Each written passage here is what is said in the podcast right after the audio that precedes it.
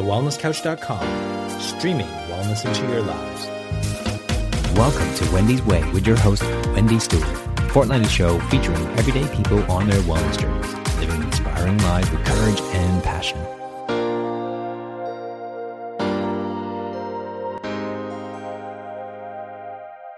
Welcome, everyone, to this episode of Wendy's Way. I'm your host, Wendy Stewart, and thank you for tuning in. Well, I'm sitting in Auckland with one of my favoritist humans in the whole world, and we actually have a live studio audience as well. Not just two amazing people as well. So I have wanted this amazing lady on my podcast on Wendy's Way from the day it started. I was asked to write my bucket list of guests, and she was the second name I wrote. Um, I'm number two. yeah, Duncan was number one. Sorry. Husband trumps Heidi Swapp. All I'm so right. sorry. I'll give him that. Give okay? you've got to give him that one, just this once. So, this beautiful lady is Heidi Swapp. She's a scrapbooker, a mum, an all round good person. She is just amazing. What this lady has done for scrapbooking, which is my hobby and the craft all over the world, is nothing short of remarkable. She's survived it all. She's been in the industry for nearly 20 years. She's beautiful. She's funny. She's authentic. She's honest. She's just amazing. To say I love her is an understatement. I've stalked her all over the world, basically. Well, all over Australia, and I've followed her to New Zealand this time. I can't believe she said yes at this amazing weekend to do this podcast. It's pretty late at night. She's had a massively full day, but that's how Heidi rolls. So you're going to love her, and I'm going to gush, and you're all just going to have to deal with it because she's one of my favoriteest, favoriteest humans on the planet. So welcome officially to Wendy's Way, Heidi Swapp. Woo! We got to clap for her. Yeah. We clap for ourselves. Well, you know, the audience is not participating. no, they're not. They're not. You guys got to clap. Okay, okay, let's try that again. Oh, thank Come you. on, Emily. Okay, there. Much better, right? much better. Sometimes you got to sort of. Yeah. prompt It's hard to find good help sometimes, isn't it? Just kidding. Love you, Kim. Love you, Emily. So we're in my hotel room in Auckland and we've had a massive day of scrapbooking. And this lady is nothing short of inspiration. And I cannot tell you every time I see her how she just invokes in me the power to create, but more importantly, the power to tell my story. So Heidi, start, let's start at the start. Scrapbooking. How on earth did you get into this amazing industry? Well, first of all, I got to thank you for that very kind introduction. You're so welcome. Um, I didn't know that I was your favorite human. Totally. After Dunk. After dunk. Yeah. totally. Um, and that that means the world to me. Every time I've ever seen you, like I don't know if those of you who are listening um, have, have ever met Wendy in real life, but she just makes the hugest deal out of everything wherever she goes, and that includes me. Everywhere I've ever seen her or met up with her in real life, she just she just makes it into into the biggest deal that I'm there. Makes me feel like a million bucks. And Well, so- it's true because you, you. fly hundreds and millions of miles to come and see us, whether it's Australia or New Zealand. You have always valued the crafting industry in Australia and I you've do. always given us so much of yourself, whether it's classes or product or, or product we can't get or whatever. That's a whole nother podcast. But, you know, but you give so much of yourself to us, Heidi. It's not that you come and just teach a class. Right. You give us you every single Well, time. I'll tell you this: the first year, I don't even actually know what year it is because I have a terrible memory, which is fundamentally why I'm a scrapbooker. True.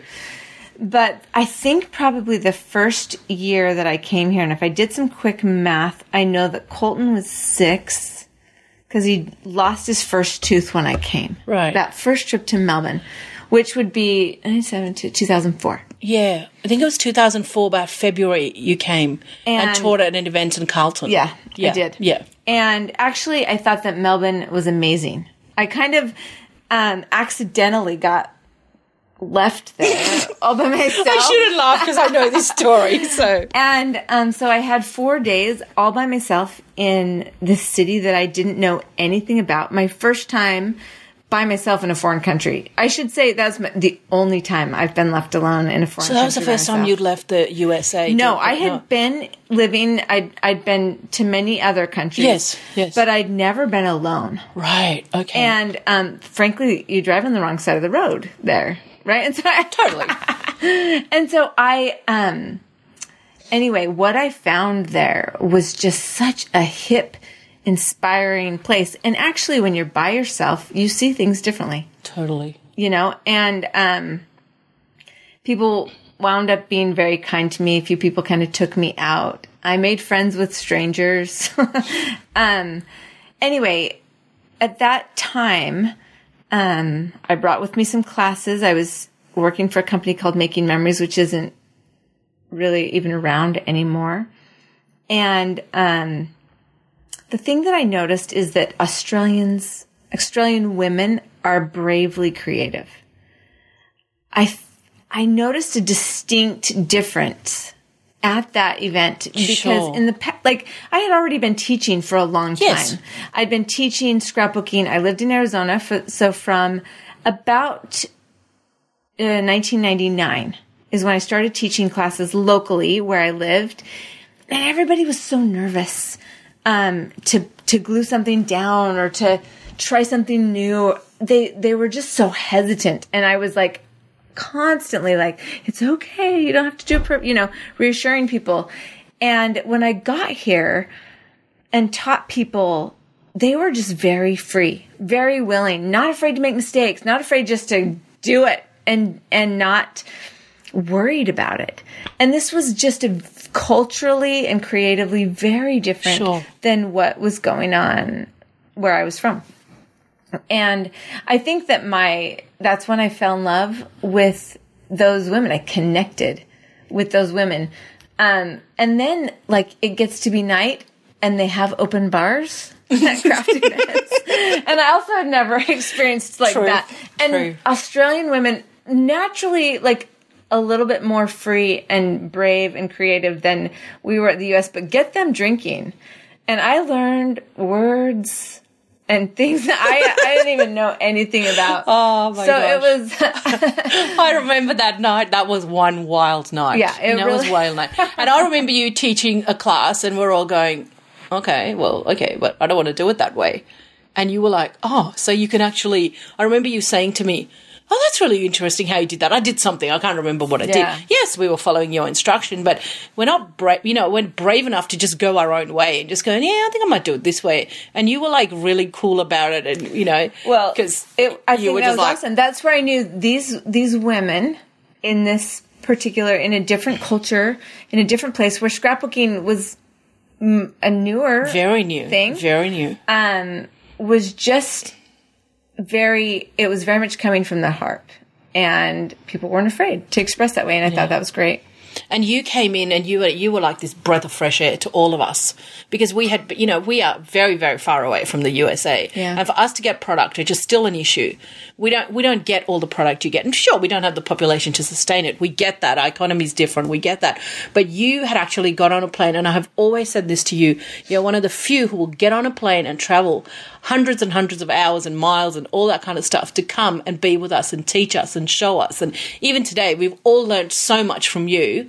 Lots of stuff we have not seen before or have seen and not been able to get our hands on Yeah. in real life. But the fact is you're standing in front of us with your beautiful Kim and Emily and you're there and you're giving us every bit of you every single bit. Well, and you know? if you think about it, like in 2004, there was not websites. nope. There was not videos. There was not Facebook? smartphones. There, I mean, I had a cell phone at home, but you would have never used it in an Oh, gosh, no. international Never. level. Um, and so that time, I didn't. You didn't have this moment by moment connection. No Facebook. No, you know, whatever. nothing nothing And now, of course, I mean, it's been 15 years or something since I first came. And now we talk to each other all day. You know, we can talk to each other any moment of the true day. true True. You, women that I love and that I know from those early days that I've, that we've kind of grown up watching our kids. In fact, Kim Archer, shout out to Kim Archer if she's listening. Yes. I met Kim that day and she was scrapbooking. Um, she's a beautiful scrapbooker. oh she's she's amazing she's and truly she was amazing. scrapbooking her daughter that um, was a, around the same age as Colton, a little bit younger, Yeah. and the daughter's name was Capri. And I thought, I said to her, if I ever have another daughter, because at the time I had three kids, I'm going to name her Capri. yeah And lo and behold, I had another had daughter, and she's named Capri after Kim Archer's daughter. there you go And um, I still look at pictures of Capri, who now Kim Archer's Capri has now, Oh, she's you know, a she's young- you know, young woman now. Yeah, absolutely. I've watched her grow up. So now I'm in the situation where I have connections. You may as well be my neighbors. I mean, we text, we chat online, True. we I see exactly what's going on. And so when I come back, it's just picking right up where we left off. Absolutely. And so And that's what it feels amazing. like. You know, okay, well, you, I know you haven't been here for a few years now, but it's like, you know, in one way, social media has brought us closer to you and It what's has. going on in has. heidiswapp.com. Yeah. And, you know, You know what your you're missing out on. Yeah, I wasn't going to go there, but yeah, but you do. But but you know what? It just makes us. It just makes us all. I can only speak for my bunch of scrapbooking friends. We just want that product so bad, you know. But we've learned. We've learned ways around it. We've learned to improvise, and you know, Yeah. we're lucky that you know there are more and more places getting your product in now, which you've just educated us all about. So hopefully we can get our hands on it. Yeah. And for me, I, it's never been about the product. It's Well, been about Heidi Swapp and and, what Heidi it- Swapp's message is. believe it or not, even as a product designer, and I've I've been a product designer since I started coming Sure. here. I was always coming here with this agenda of quote pr- promoting my product. Of course. But I don't care what product people use. Yeah. I don't care the method or the system or how people go about telling the story. I'm here to inspire people to tell their story. And I don't even care if they use my product to do it. True. Very true. I mean, in our packs today, you gave us, you know, you wished you'd created that ephemera pack. I, think you said it like 20 times. I know, you I It's really like, love that. Well, honey, why didn't you? you know, so, but that's the whole thing. And the, that's what I wanted this podcast to, to do this po- podcast, most importantly, was to explain to people why it's so important to tell their story. You know, I know from my perspective why I tell my story. I'm a migrant. I came to Australia when I was 15. I had to leave it all behind my books, my photos, my everything. And over the years, I've been lucky enough to go back to India many, many times and get all that back from, you know, copies of photos from family, friends, relatives, all that good stuff. And I've created my memories again. But that all gets left behind. And there's many, many others in my position mm-hmm. as well. And you tell it so beautifully as to why it's so important to tell our stories and to hear our stories and stuff. And you know, you've talked about that so beautifully over the last few days. And I think it's it's absolutely critical that, as you say, print the photos, print the photos, put them in an album. Even if you don't scrapbook them, have some tangible, permanent record of there is existence and there is life. Yeah. Would you say that? So you know, Well, you know, I do think it's interesting. I think that all of us, wherever we are, you know, we can't take credit for actually uh, our talents. We can't even take credit for what we look like. We can't take credit for our gifts. Those have been given us by this tremendously long legacy of family members and souls that have gone before us. absolutely. Um, and because of them and, and because of our parents and that, that path that they brought us here to earth on, um, we have this identity, right? And I think that when we're young, we don't really care that much about what that identity True. is because it just is. It doesn't, we don't think about it too much. But then as we grow up and we start sort of having to reconcile who we are, who we want to be, what's influencing us, um, and, and maybe it requires some, some heartache, Yep. right? Yep. Because then you have to start kind of looking at this and thinking, what am I actually made of? Who, who am I? Yeah. and who am I um, without worrying about what maybe the outside world is telling you who you are. Who are you inside? I believe that that starts with your identity within your family structure, with where you came from, with why you are and the place that you are. And knowing what that story is gives you this firm foundation. That might be a, a hard story. Yeah, Where you've come absolutely. from. You know, your story is amazing to me and, and the bits and pieces that I've heard about it, you know, that represents a huge part of who you are. Absolutely. And what if you shunned that? What if you tried to ignore it? Yeah. Or what if you didn't want to own that? Well, you would be standing on shaky ground about who you are and where you came from, right? For me, um, from a very young age, I felt incredibly loved by my my family, my immediate family, my parents, my grandparents, my aunts and uncles. I was a central figure. I felt like a central figure in all of their lives. And the stories, the photos, the scrapbooks that my parents made for me tell that story. Yeah. Tell a story of me being loved, um, the center of attention, uh, clothes that my grandma, my aunt, my mom would make for me and then have me twirl around Oh, in. gorgeous. You know, gifts, birthdays, all those things. That's who I am. Yeah. And that's where I came from. That's where I belong. Now, everybody doesn't have to have this picture perfect childhood that I really do have in, in my own mind, in my own perception. Um, but even if it's not picture perfect, owning what that story is and being able to look at it and reconcile like, oh, because this was my situation. This is what I had to work with and this is what I've overcome and this is who I am. Absolutely. And I think that we sort of like, we sort of forget, even as parents. So I have five children, and there are stories that my children can't tell about themselves.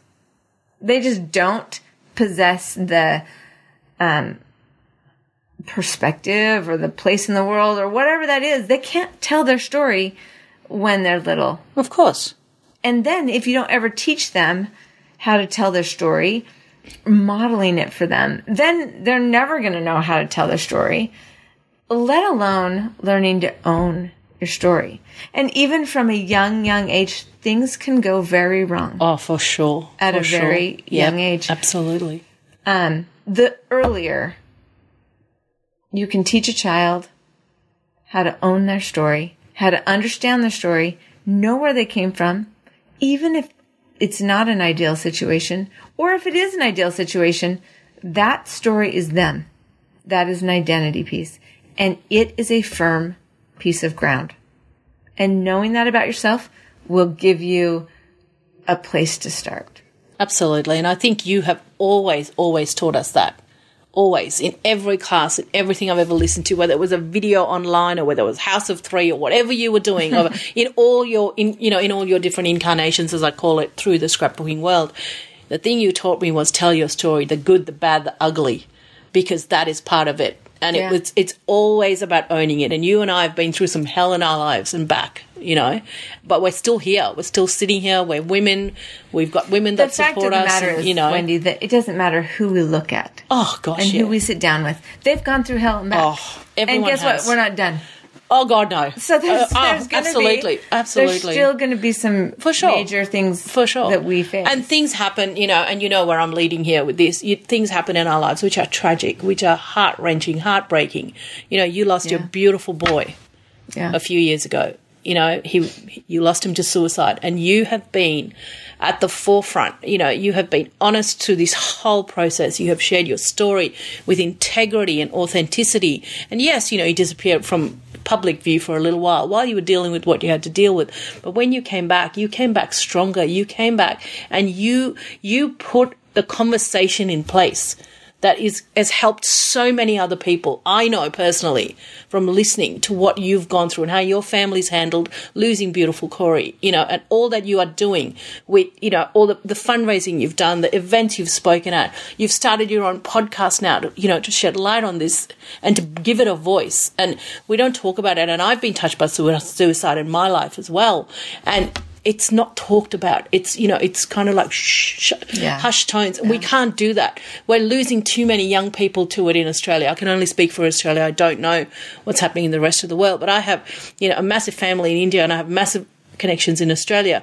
We're losing too many you know, men, women, children to this horrible, horrible thing. And it's like no one talks about it. No one does mm. anything about it. Mm. And I have great friends in Melbourne who recently lost a young man and they organized a walk and a fundraiser and tied up with Are You OK, which is a, you know, a depression prevention um, organization in Australia, and it's really helping mental health. Mental health, and what you have taught us all over the last few years is this is how this is how you get through it. And you don't have all the answers. You don't, and you have days where you know I'm sure it's hell, Heidi. You've stood up in front of us and told us a story, made all of us cry, and we've all cried with you because he's he's part of us. We've seen him grow from. We've seen your whole family grow from you know your kids have been born we've been through through all of this but you've given us honesty and integrity and you've given us heidi every step of the way and that's why I, I wanted you on here to talk about it because how incredibly important it is for you to share that story and to share Corey's story so that you know you might help one other person or just get, get an understanding out there for what's going on and you know Well, one of the things that's interesting, I mean, so back, you know, I talk about coming here in 2004, Yes. coming to Melbourne. Um, at that time, Corey would have been four years old, yeah four or five years old. Yeah. And at that time, I mean, I, I taught my first scrapbooking class when I was pregnant with Corey. So he would be 19. So it's been 19 years since I've been teaching scrapbooking. yeah. And so just like you, many people around the world, um, which sounds kind of weird because it's not like I'm Beyonce or anything, but oh, you, you're better babe you are so um, much better than her I I share I did scrapbook pages. So for those of you listening that might not know what a scrapbook page is, it's it's really just a page with photos on it, but you're writing down the story. So it's a visual journal. And I have always been about kind of telling a story and and usually it's an anecdotal type of a story where maybe it makes you laugh a little bit, gives you a little bit of a setting, a who, what, where. I like to tell what's going on Yes. because I have a horrible memory, honestly. So what happened is for at least for the 16 years that Corey was alive, I was writing articles um, in magazines, in books. I I've published nine different books. Um, I, I had a very active blog, and then social media started, and and of course I took took to the streets and social media, and people that were following my career knew who Corey was. Like, no, Yeah, you know, all my course. I mean, all my kids Yeah. have a have a persona, sure and um, you know, for the the two years before Corey passed away, Corey was struggling with anxiety Yeah. and depression, and I I never talked about it. Um, I mean, my oldest son doesn't have an ear, and I also didn't talk about that. no I, So- I didn't know that till today So there's some things that yeah I didn't. I And didn't. you don't talk need about, to, right? you know? And and you Yeah. know, even close friends um, to our family didn't really know that Corey was suffering with anxiety, depression. Here's the problem, though. Even though he was diagnosed and he was struggling, and we had a lot of ups and downs, um, I didn't take it seriously. okay Meaning, I thought he'd grow out of it. yeah In fact, that's Yep. what doctors were telling me. Oh, Yep. this is um, puberty. right He's going to be fine. A lot of kids go through it. And actually, from my perspective, I didn't think that Corey had anxiety or depression. okay right Like, to me, I saw him making friends. He had tons of friends. He picked up and he was playing sports. He was never short of a squad. yeah And he was always making me laugh. He um he had a quick a quick wit and was just funny and also just very loving and very concerned about me. yeah Um, and so I, I just kind of figured he was going to be fine. yeah And so I also like, I don't have anxiety and depression myself. Sure. I have plenty of other s- problems, Wendy. but I don't, I don't struggle with depression. yeah That doesn't mean I don't have bad days. of course And that doesn't mean there's days I don't want to face the world. but depression is different. Yeah. And you know what? I didn't know that. Yeah. I did not understand. Mm-hmm. And I'm here to tell you that if you don't have depression, and even if you do, we as a society don't understand. No, we don't. It is a black abyss to people who have it and people who don't. It's very hard to explain. You can't see it. You can't see it on an x-ray. You can't take a test and draw blood for it. There's no way to test it. There's no way to put a metric to it or describe it. It is a shadow. Yeah. And I, I just kind of, I discounted it. I really, I honestly did. Um, for Corey, it was coming out in, in bad grades. Okay. And he, like, bad grades were not acceptable for me Sure. as a mom. Sure. Like, that's just irresponsible if you let your kids get bad grades or if you're not hounding them every second of every day and then grounding them when they don't do what they're supposed to do. You know, all those things that was going on. Um, and I tried all the tactics. Yeah. Like in those two years, it was like, okay, I was a mean mom. I was a strict mom. I was a nice mom. I was a pushover mom. I was an, imp- I was a, let me help you. Let me do it for you. I, I tried every angle and he still struggled. Yeah. Um, when the, ha- half the problem is he's a very handsome and charming Sure. person, Yeah. right? So you didn't see from the outside, you just didn't see it. Um, strong kid. Yeah. So when he was 14, um, this is two years before he passed away, Corey was competing in CrossFit. He was running. He was an active, active kid playing rugby. Um, and at the, at the end of his eighth grade year, um, which is his four, when he was 14, he had an accident on a pogo stick which is hilarious actually if you think about like the rugby Yeah. and the skateboarding and the snowboarding and all the things that he did um, we had these pogo sticks that they're not regular pogo sticks because we're Swapps right Sure. you don't have a regular pogo no. stick no this pogo stick you could fill with compressed air and it would actually jump over a car you could jump over a fence like they're mass these air compressed pogo sticks okay And you let your kids have Oh them. yeah. Okay, cool. I mean, even in the winter they were out there on them. Oh, okay. And um Corey was out with some friends just pogo sticking. Came down on the back of his head. Pretty serious. yeah. Knock, knocked him out. Um. Eric scooped him up, got him in the car, and as they're driving 10 minutes away to the hospital, he passed out four times. Oh man. Just in and out of consciousness. We knew Yeah. Golly. that gosh. he was he was in a bad Yes. he was in bad shape. Within a few hours, yeah, he has a concussion. He needs to be off sports, off exercise, and he's got to take the summer off. Right. In fact, he didn't finish out the last week and a half or so of school. Okay. Um, It was hard for him to sit out. And uh, so he was depressed. He was sad. He wasn't himself. He couldn't skate. He couldn't do any of the things he loved, and it was summer. So that was it was hard. It's really hard. um, school started, new school, ninth grade, high school. And this is a ninth grader that's like hanging out with 12th grade year Yes. girls and just having a great old time. Grades slipping, like all F's. And I just thought he was being a punk, right? Anyway, fast forward um, that entire year, and I went from grounding him from his phone, taking everything away, to realizing he's got a problem Yeah. this isn't right. And in fact, we were able to look, I wondered maybe he has a disability or a learning disorder. Sure. Sure. And so the administration looked back at all of his standardized testing from the time he was kindergarten Yes. and said, no, he doesn't have a learning disability. He's, he's passed just fine.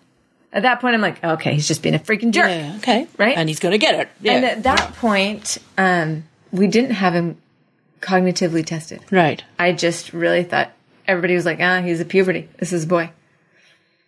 I didn't know. Um, I know now that he suffered a traumatic brain injury. Jeez. Okay. And um, that can't be not taken seriously. And I and I know that now. Um, when Corey died, he had been in therapy. He was doing better. There had been a time he had been using marijuana, obviously extremely illegal. Obviously, I I tried to catch him. Actually, I suspected, Right. and there was some illegal search searches of the room, Sure. but no seizures. I mean, I I never found anything yeah. But it's not from a lack of trying. Um, but I had decided at that point that I was going to let him make some decisions of his own, Okay. and uh, we were actually improving. Anyway, I don't know what happened that last weekend. I don't know what happened um, that last day. And this is the real tragedy with with the suicide is that there's a lot of unanswered questions. And as a mom, what happens is you start to construct realities that are probably like cognitively a lot worse than they really yeah. were. Yeah. Like I thought to myself, maybe he like robbed a bank. Okay. I thought, I mean, I'm trying to think what Yeah. could make what could be so bad. Um, because you're kind of looking for an answer. And there Yeah. isn't an answer. And There's there's still no no answer. answer. No. You know, No. and there'll never be an answer, as you have said. and you know? yeah, and and at that point, I'm going to tell you this. Corey called me, and I was I was far enough away from the home that I couldn't get to him quick. Sure. and um, he told me goodbye and told me that he loved me. There was never a point that I didn't think that Corey loved me or that I didn't think he knew I loved him. Right. So there was not a lack of love. And that's another thing I think is really important about suicide. this is not a lack of love. It's not even a lack of um, concern or effort. But there are there is a lack of understanding. Yeah. And and I possessed a heap of lack of understanding. Yeah. I really Yes. didn't understand. Um after Corey passed away, uh, we met with the donor team Yes. and confirmed the fact that Corey had a traumatic brain injury and, and they helped to identify the symptoms. And we were able to say, oh my gosh, Right. how did we not understand this? Yeah. Yeah.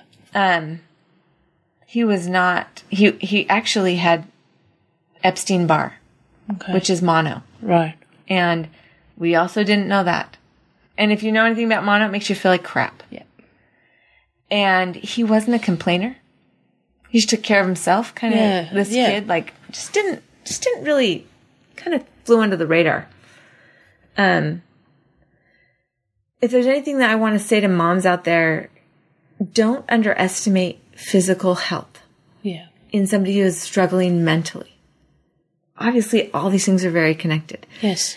And so Corey's head injury, not feeling well, not eating. I mean, he was eating, but he didn't feel good. And so he was eating like crap food in the middle of the night, like teenagers do. They eat at midnight.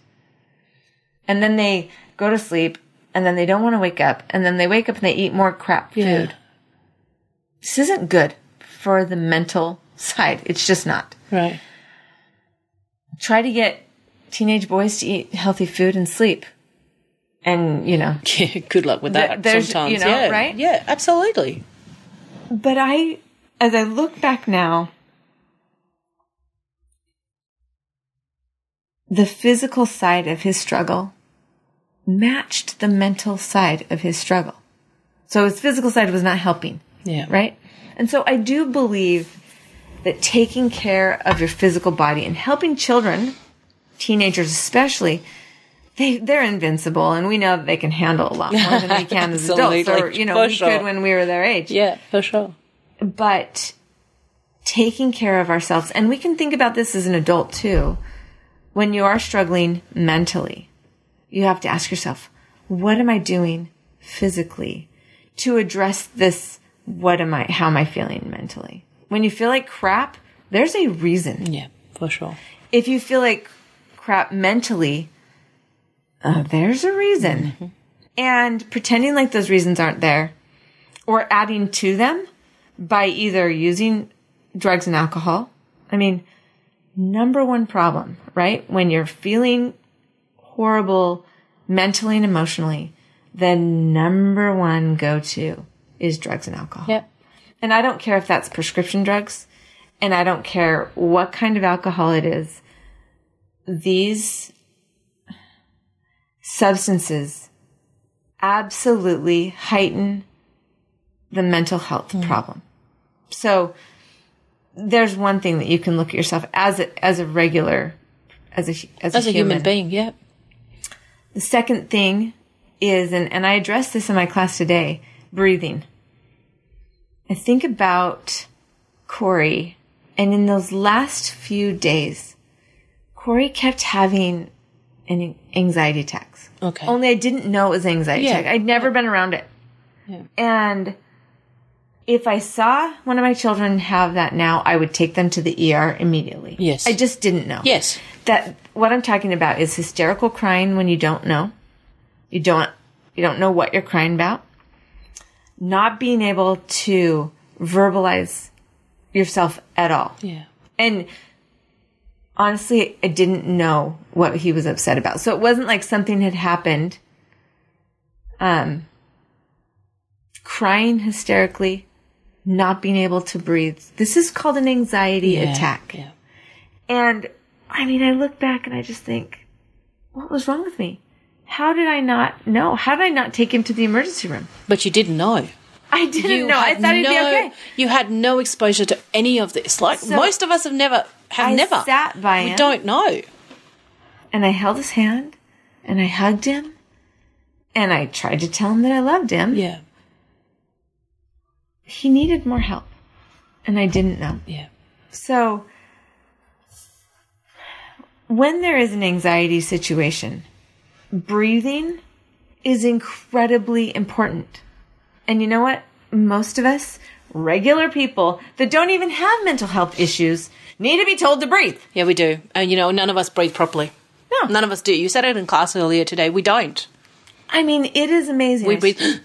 Yeah. we don't. We don't. Very, very shallow breath. Absolutely. We do the mo- the most minimum amount of breathing that we actually have to do to sustain life. Yeah. But that is actually not adequate em- enough oxygen for our brains to actually Yeah. function. So, as a parent, I have learned how to teach my kids how to breathe. Yeah. And one, at least one time a day, with each one of my kids, we do little breathing. We talk about breathing. And I know that just, to most of us, it just seems like, oh, uh, it's a little hokey or whatever, but I'm telling you, you sit down and breathe deeply and fully for 10 minutes and you tell me you can't think Yeah. clear For sure. right? Or calm. For sure. It brings down your, it brings down your blood pressure. It brings down your heart rate. It helps, it puts oxygen in your body so you can actually freaking think. Right? For sure. Wendy, I didn't know. Ex- That's the whole thing. The majority of the population out there does not know. We don't know. We don't know the signs. We don't know what to look for. And I mean, you can, you know, and I'm sure like you and other incredible people have been in your situation, coulda, woulda, shoulda, if I had oh, known, if, yeah. you know, you've played that game. You've done it. We've all done it. You know, we've done it for you. We've done it with you. Yeah. We know what you've been through. It. I just know. Uh, just me. I can only talk for me, and I can talk for Duncan too, because he listens when I say, you know, when I say, listen to what Heidi's saying, and it's like you have educated us. You have educated because you've had the courage to speak about it. You know, Well- you've even started a podcast for goodness sake. I you was know, in which this is situation just where Corey passed away yeah, and I'm in the hospital and I'm thinking, how do I tell this story? yeah, And I, I'm not going to lie, I started concocting some lies. yeah, I started thinking, okay, I could say this yeah, and I could say that. yeah, And then I honestly started envisioning the people that I've taught for years and years and years around the world. And I realized they have watched Corey. They know Corey. I have to tell the story, whether I like it or not. Because my followers and fans and people who had sat in my classes deserved to know the truth. And I knew I had to tell it. And I didn't like it. And I was afraid. And you know what? I was afraid that people would think, what is going on inside that house? I honestly was like, Yeah. people are going to ask what kind of mother has their child take his own life, hates her so much that he would take his own. I mean, the self hate that I had, the Oh. self Yeah. um, shame. And uh, when I did come on social media, and that was the best I could do at that point, and tell what had happened. Yeah. The opposite of what I thought would happen Exactly. happened. And from every corner of this globe, I felt love. because we just felt nothing but love for you. Absolute love. It was like, we don't need to know what.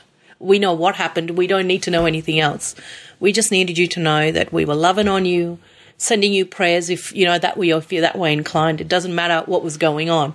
And your media team were incredible. Your whole team were incredible. The love and support that came from not just the scrapbooking industry, but everybody around you you know, there was ways we could all we just everybody just wanted to do something to something to help you and your family get through this. And we knew there was nothing we could do. But there was. We could love on you. We could send you It messages. We could do cards and send them to Becky Higgins to put in albums. we, I don't know. No, Like, it was true. They came. you know, it was like it came from everywhere. they came and like- everywhere. and I just it I was hard. yeah, and I was in India at the time with my with my aunt and uncle when I heard what had happened, and I just I was just I don't think I've ever told you this. I just sat there. I couldn't move. And my uncle's going, "What's happened?" Like I couldn't speak. I couldn't explain to him what had happened. He goes, "Do you know this boy?" I go. Yes. He goes, Oh, well, when did you meet him? I go, No, I've never met him, but I know him.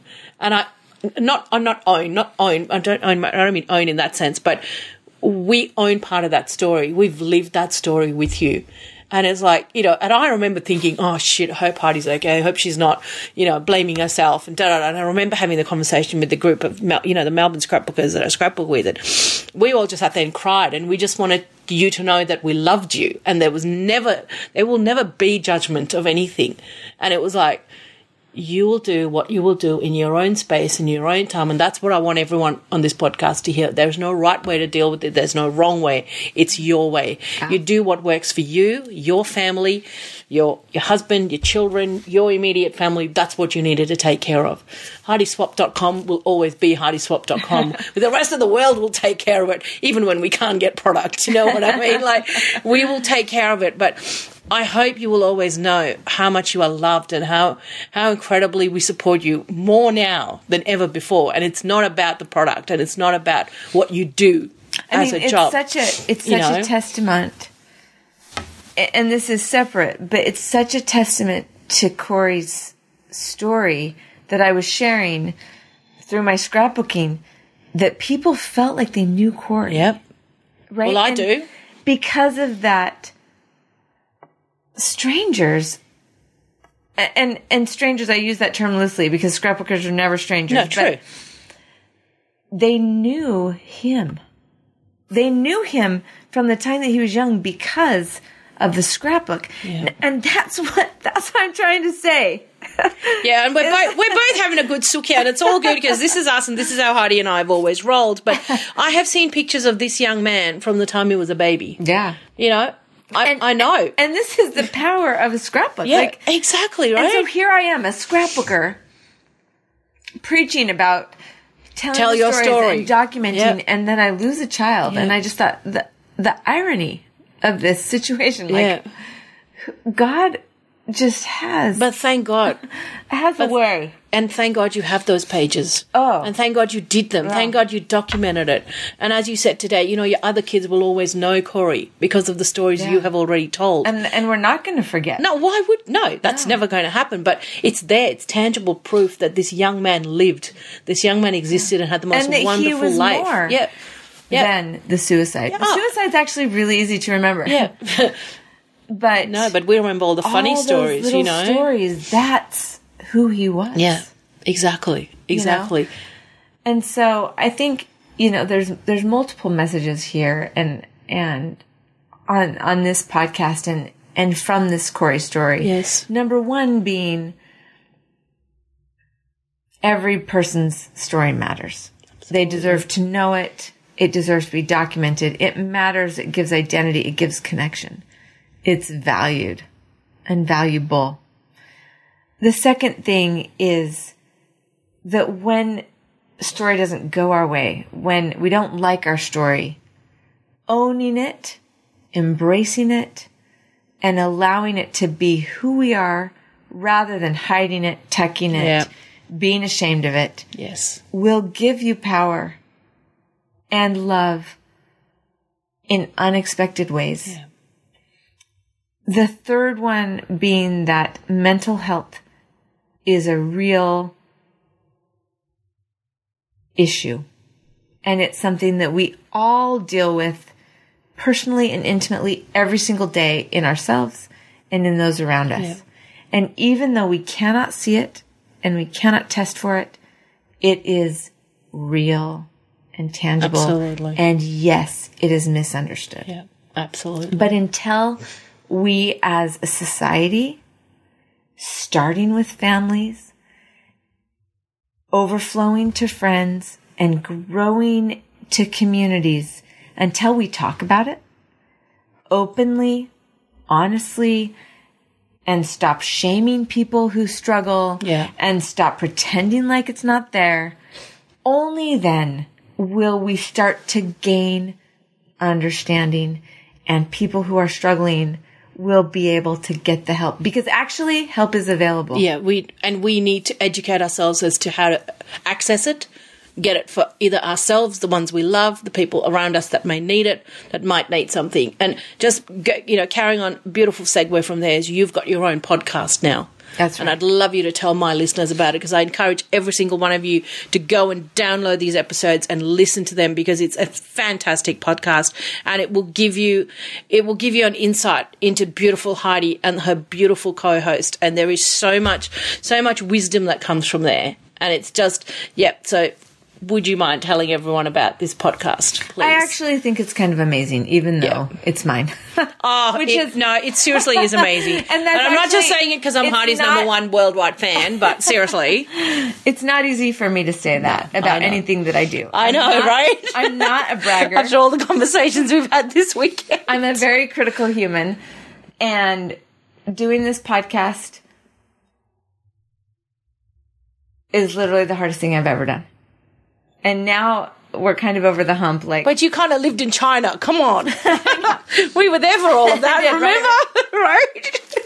and and even our two studio audience Yes. members here can resi- can attest. Emily was with me. Yeah. the night that I was trying to push send on the first podcast, knowing that I would never be able to like. You can't get it back, you know, it's out there. and I knew that people were gonna see the real me, um, because I hold as as my as my co-host says, I have no filter. Um, he says, you know, he says that he's he would tell my secrets except for that I tell all of them. That's why you and I are kindred spirits, Heidi. We have no filter. I have no filter. Um, so the podcast, you know, when Corey first passed away, um, he had been meeting with this therapist that he was very connected to, and I was very thankful for. Yes. But I actually didn't believe a lot of what he was telling me. Okay. I was, I used the word resistance. I was very um, opposed to change. I thought I was doing everything right. I was his mother. Of course. Um, when Corey passed away, David, his name is David, that's the co-host. He's a family therapist. He's a marriage and family therapist, um, and has about 20 years experience in working with troubled teens. Up until that point, Corey was the first one of his patients that he lost to suicide. Yeah. There had been others that had had attempts, um, but Corey was the first one that he actually lost. And we had just, David and I had just been with Corey only 45 minutes before he took his life. Yeah. And David literally thought I was going to be mad at him and try to like, Blame Take him him or down or- yeah. Oh, yeah, right. Okay. Yep. Yep. but, um, and I didn't know, like after Corey died, I had all this, oh, I gotta do something. But I didn't want to like start a foundation or host a marathon or like I didn't know what to do. And I didn't even just want money. I didn't even want to just fundraise. I, even if I fundraised, I don't even know who I'd give the money True. to. True. I mean, I don't even know what to do with funds Yeah. right now because I don't even know if funds are what we need. I think we need information Yeah.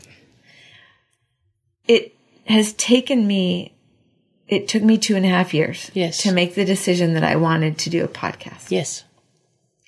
But it took me two and a half years to come to the conclusion that all the articles and all the books and all the things that are written about suicide prevention do not talk about the relationship between a teenager and a parent. Yeah. And it's a difficult relationship.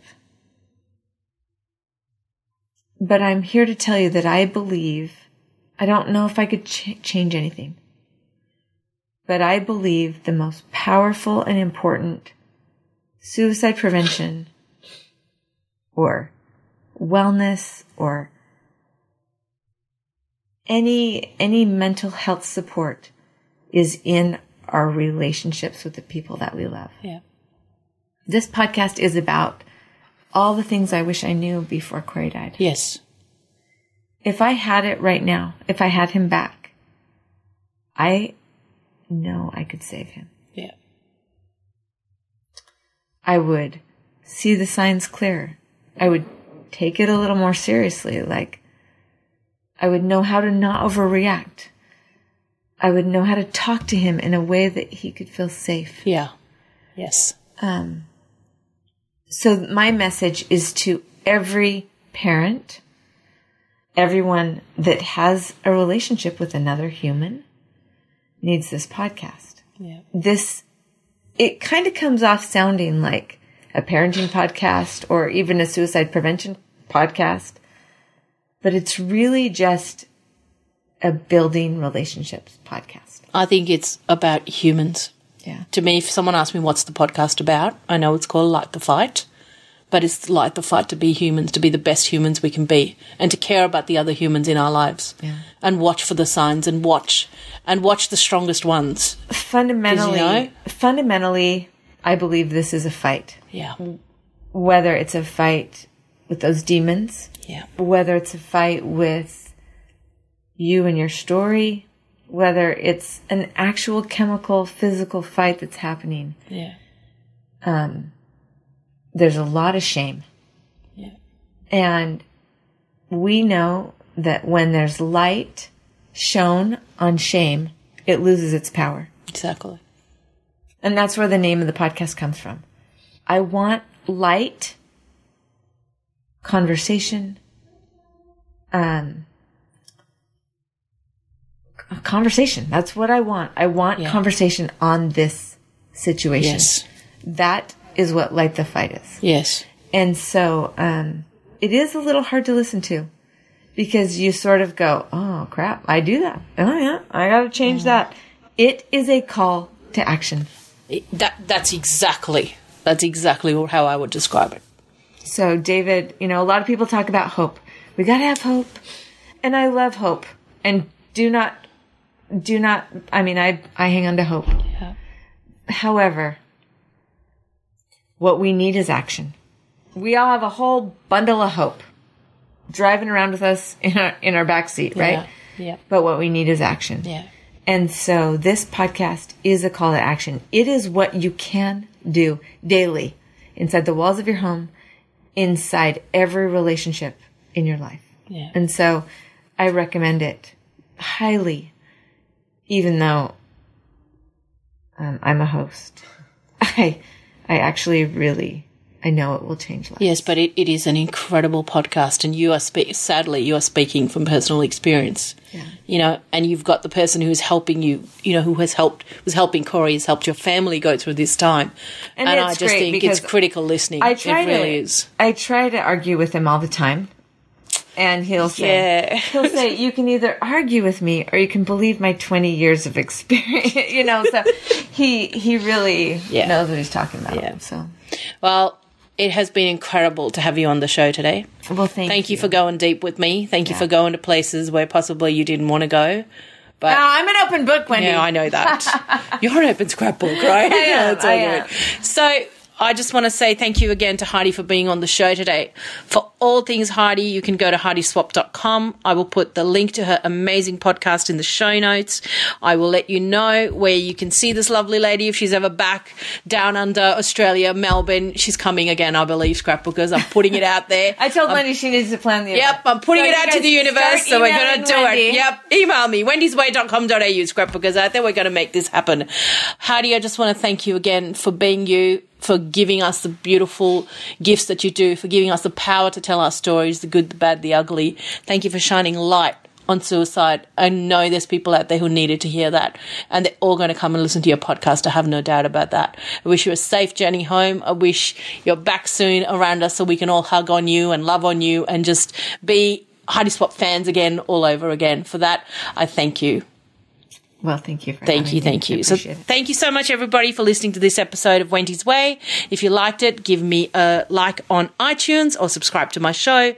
Please share this episode with your family and friends. For all things Wendy's Way, wendysway.com.au. I'm on Facebook, I'm on Instagram, I'm everywhere. Take care of yourselves, look after yourselves. Just remember there's only one of you, so to be kind to yourselves always. And I will catch you on the next episode of Wendy's Way. So I say bye for now. This has been a production of TheWellnessCouch.com. Check us out on Facebook and join in the conversation on Facebook.com forward slash The Wellness Couch. Subscribe to each show on iTunes and check us out on Twitter. The Wellness Couch, streaming wellness into your lives. Whilst the Wellness Couch presenter endeavor to provide accurate and helpful information to their listeners, these podcasts cannot take into account individual circumstances and are not intended to be a substitute for health and medical advice from a qualified health professional. You should always seek the advice of a qualified health professional before acting on any of the information provided by any of the Wellness Couch podcasts.